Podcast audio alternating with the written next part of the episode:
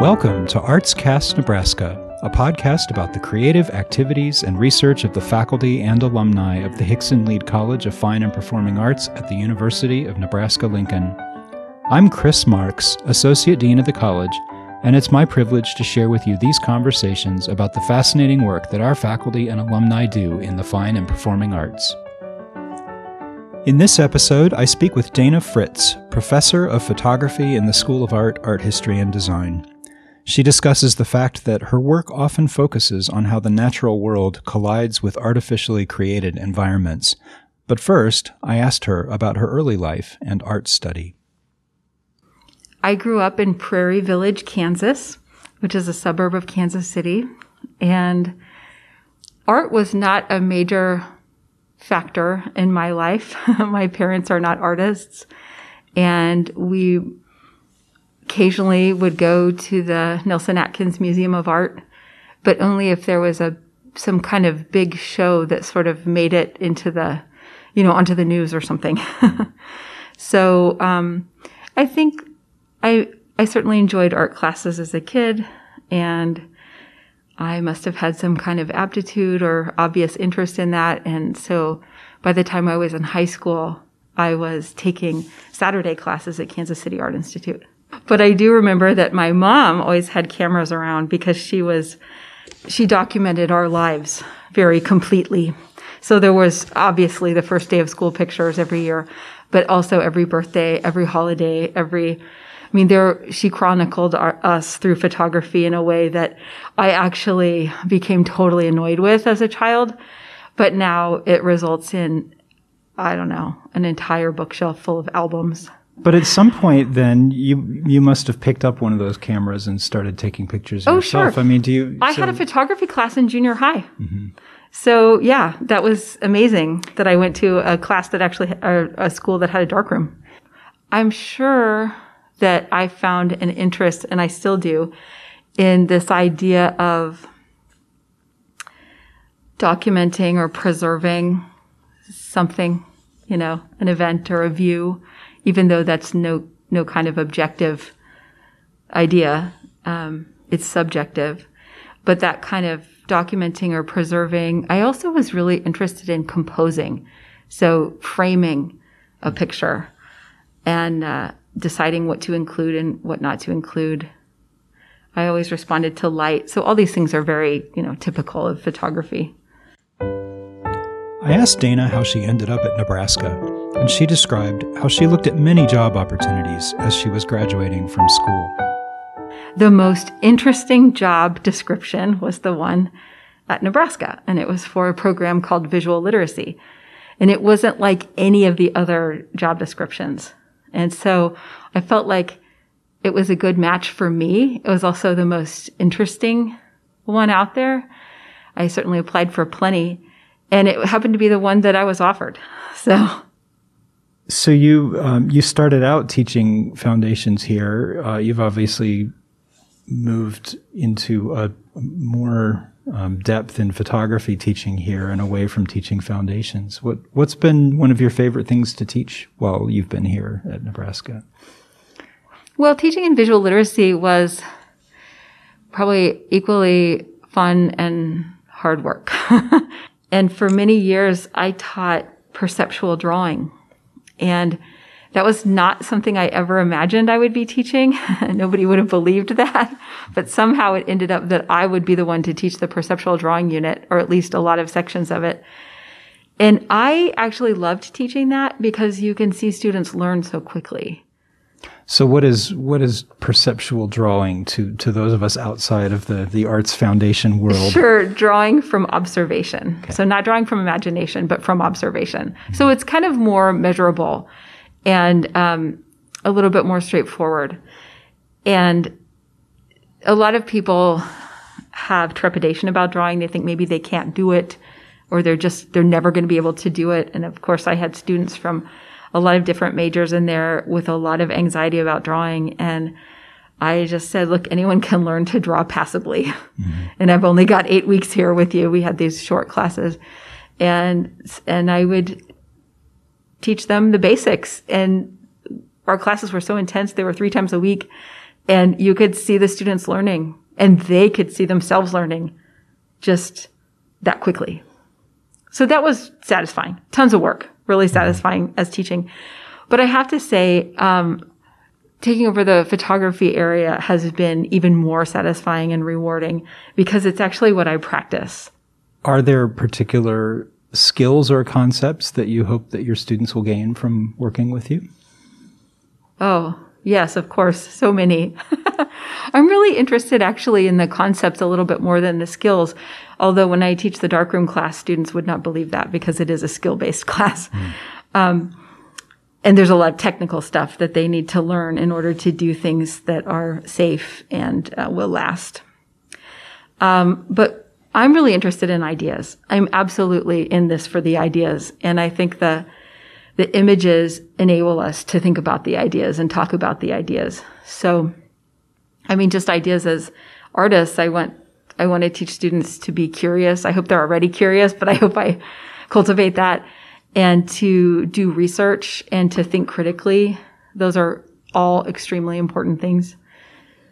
So do you find that the the concepts come out of the photographs that people take or do people take photographs to get towards a particular concept? Is there a? Is I think it can be both. Yeah. Certainly. I mean, some people have an idea. I want to pursue this, or like in my case, I have questions about all kinds of things in the world, and those lead me to investigate those ideas through photography. That's how I work. And some of my students work that way and some of them don't. And some of them work more intuitively. So they make work intuitively and then they look at it and see what questions come up and that takes them somewhere. Well, you, you said you have questions you, you like to ask. Uh, so that's a great segue into talking a little bit about your work. And I, I know that in some of your statements, you've talked about sort of tension between natural and artificial and the tension between real and ideal, which seems to come up in a lot of your, your projects. So, so what are some of those questions that you're, you're seeking answers to through your art? Yeah, I am very interested in these questions of um, natural and artificial and real and ideal. And not just the question like, what is real or what is ideal, but more like, how did we come up with our ideal? Like, where did that come from? How did we shape the ideal? And then how do we know what's real? also, a little bit. Um, but mainly kind of like they're very cultural questions. Like, how do we, how, like, what is nature? How do we know it when we see it? Um, how should we behave in relation to the natural world? How should we understand our own behavior, possibly change it? But more importantly, how should we, how can we understand it better? Like, where did all these ideas come from? Where did these laws come from? Where did these ideals come from? These concepts? So you said, where do these laws come from? I'll, I'll, just use that as maybe an, can, can you give an example of, of, of, a law that you've explored in some of your artwork?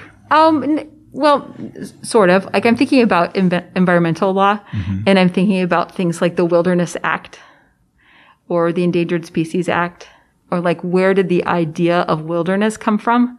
It's actually extremely complex and it has to do with like, um, American history and even before that. And so this, even the word wilderness, you know, that's a word that we really dissect in my environment landscape photography seminar. Dana's photography has been heavily influenced by her many visits to Japan, where she has often led students on study trips. I asked her how this came about. So, when did you first visit Japan? 20 years ago as a Rotary Foundation group study exchange member. So I applied and was accepted to be there in the spring for about a month, maybe five weeks. And I was uh, basically a cultural ambassador from Nebraska. And we went around to different Rotary clubs and did our little show where we uh, carried a slide projector and actually did slides of Nebraska. And I talked about the university. That was my job. And I did it in some pretty terrible Japanese. Did you learn Japanese in order to go on this trip then? Uh, well, that's sort of impossible, but I did study Japanese. Okay. Yeah, certainly. I had a tutor, but I had a real appetite for studying it. And I, although I've never studied it formally, I have learned a lot of Japanese words and expressions and other things that make travel there uh, extremely interesting and, and I think better because I can communicate some. And you've been back several times since, including leading some student study abroad uh, trips yeah. there as well. So, how how do you think that your interaction with that culture has changed your or influenced the photography that you've done? How has it influenced my photography? I think um, quite a lot, especially for one um, series that I did called Views Removed, where I was really interested again in this um, creating these imagined landscapes, these ideal spaces that were definitely inspired from Chinese and Japanese ink paintings and other Japanese art. Um, but I think it's also spending time in Japan and studying Japanese culture and language to the extent that I have as sort of like part of my work, but not my main work. You know, like I'm not a, I don't have language fluency. I can barely read. I mean, I mean, I, I basically can't read Japanese. Um, but it has really changed the, like I said, my life to give me s- some perspective that I don't think I could have had had I never been there. So I find the views removed that you've said was based on Japanese ink painting. I find that um, particularly interesting. Yeah, so I guess I can explain that views removed is this, a series of um, gelatin silver prints. So I started with film, and I made these in the darkroom, and each one of them, it, each final photograph is actually a combination of more than one negative, and it the resulting print is something that has never been seen, could not be seen. It is it's an impossible view. It's an invented view, and I thought that that was not so different from the idea of creating a garden from, you know, an empty lot or from, from a field that's cleared and replanted. So it seems like the nature in your artwork and and the artwork itself is capturing things from other disciplines as well that you you kind of merge with science and ecology and culture and and you mentioned law and policy. Talk yeah. about that a little bit. Like how what's the importance of of art blending with or commenting on some of those other disciplines well, I think um, most art is not separate from other disciplines anyway. You don't have to ask too many questions to realize that you're suddenly in another discipline, right? Uh, so while artists are working, I would say, you know, squarely within their discipline of art, most of us probably read or research or listen to or some, some, do something that influences our work that's not considered art. So, um, yeah, I'm really interested in environmental history, actually. So those are kind of two things, two disciplines coming together to a new discipline, environmental history. And um, again, it just it helps me answer and then formulate new questions about like, why is it like this? How did it get this way? And what do you hope that viewers of your artwork will will take away from that? Are they should they be asking those same questions or or um, trying to change things or what what do you want people to get from it? Well, that's a good question. I think um, I don't I don't mean for my art to be um, necessarily instructive. I hope it um, I hope it generates questions, and then people do something with those questions. But I don't have a particular goal in mind. Um, yeah. So, for example, in the current project, I mean, the Nebraska National Forest at Halsey was planted by hand. And so that's kind of amazing all by itself to think about in the early 20th century. Like, what kind of technology did they have to do that? Well, it's pretty basic. it was a lot of work, like, make no mistake. But even, I mean, I go back farther to that to ask, like, why, why would you plant a forest by hand out there in the sandhills? And so those things are, are really interesting to me. And I think that they can help us understand where we are now. Um, I mean, just as an interesting aside to that, you know, all those trees were planted because they wanted to change the climate. And they were not thinking about carbon sequestration. They were thinking about it's too dry here and too windy. So they wanted to locally change the climate. And now we think about tree planting as a, as a major, um, way to do carbon sequestration, which will mitigate climate change. And so I'm thinking about like the history of that place. It sort of has like encompasses a lot of different thinking about climate change and about what is an ideal landscape. Like why, why is a landscape without trees considered unproductive or disorderly? those things really interest me. And I hope that we can bring those questions to the 21st century and, and ask ourselves again, like, why is a, like, what is the inherent value of any kind of ecosystem?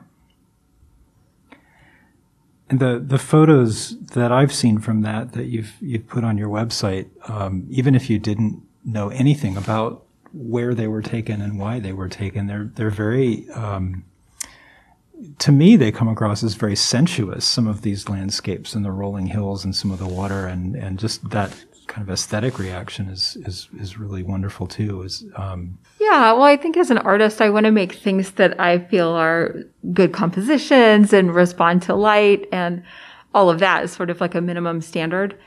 But then I want to use those tools, those visual tools, that visual language to get to an idea and so I was really interested out there in the different scales of the waves.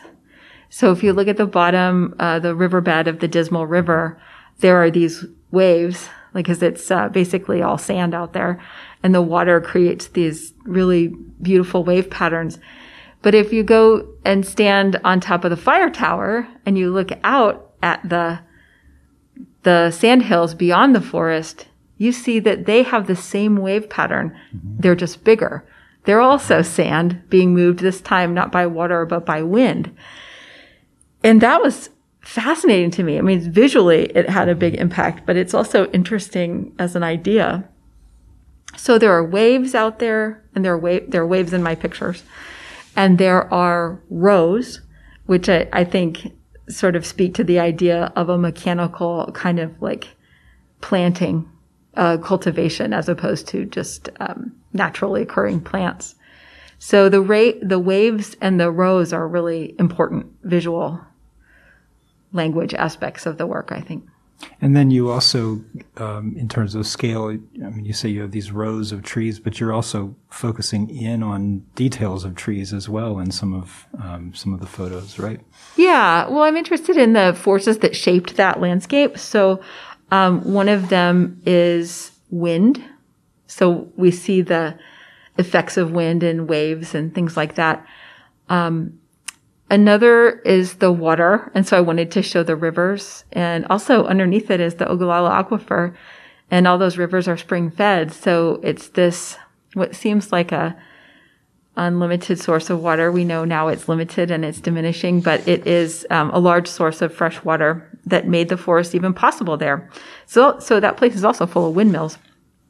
But, um, yeah, and then there are some other forces that shaped the forest, including fire, which was suppressed for decades, but is a normal part of that shaping that landscape. So there's a lot of areas where you can see burn. And some of those burns were um, prescribed burns and others were wildfires. Um, so yeah, there's details and then there's vistas. There's a lot of different points of view. If you would like to see photos from Dana Fritz's latest project centered around the hand planted forest in Halsey, Nebraska, along with other projects she discussed in this episode, visit her website at danafritz.com. You've been listening to ArtsCast Nebraska, a podcast production of the Hixson Lied College of Fine and Performing Arts at the University of Nebraska Lincoln. This episode was recorded and edited by me, Chris Marks with technical assistance from Jeff O'Brien at the Johnny Carson Center for Emerging Media Arts. Special thanks to Kathy Anderson and Ella Durham. For more information about the college, please visit arts.unl.edu. Thank you for listening, and remember to support the arts.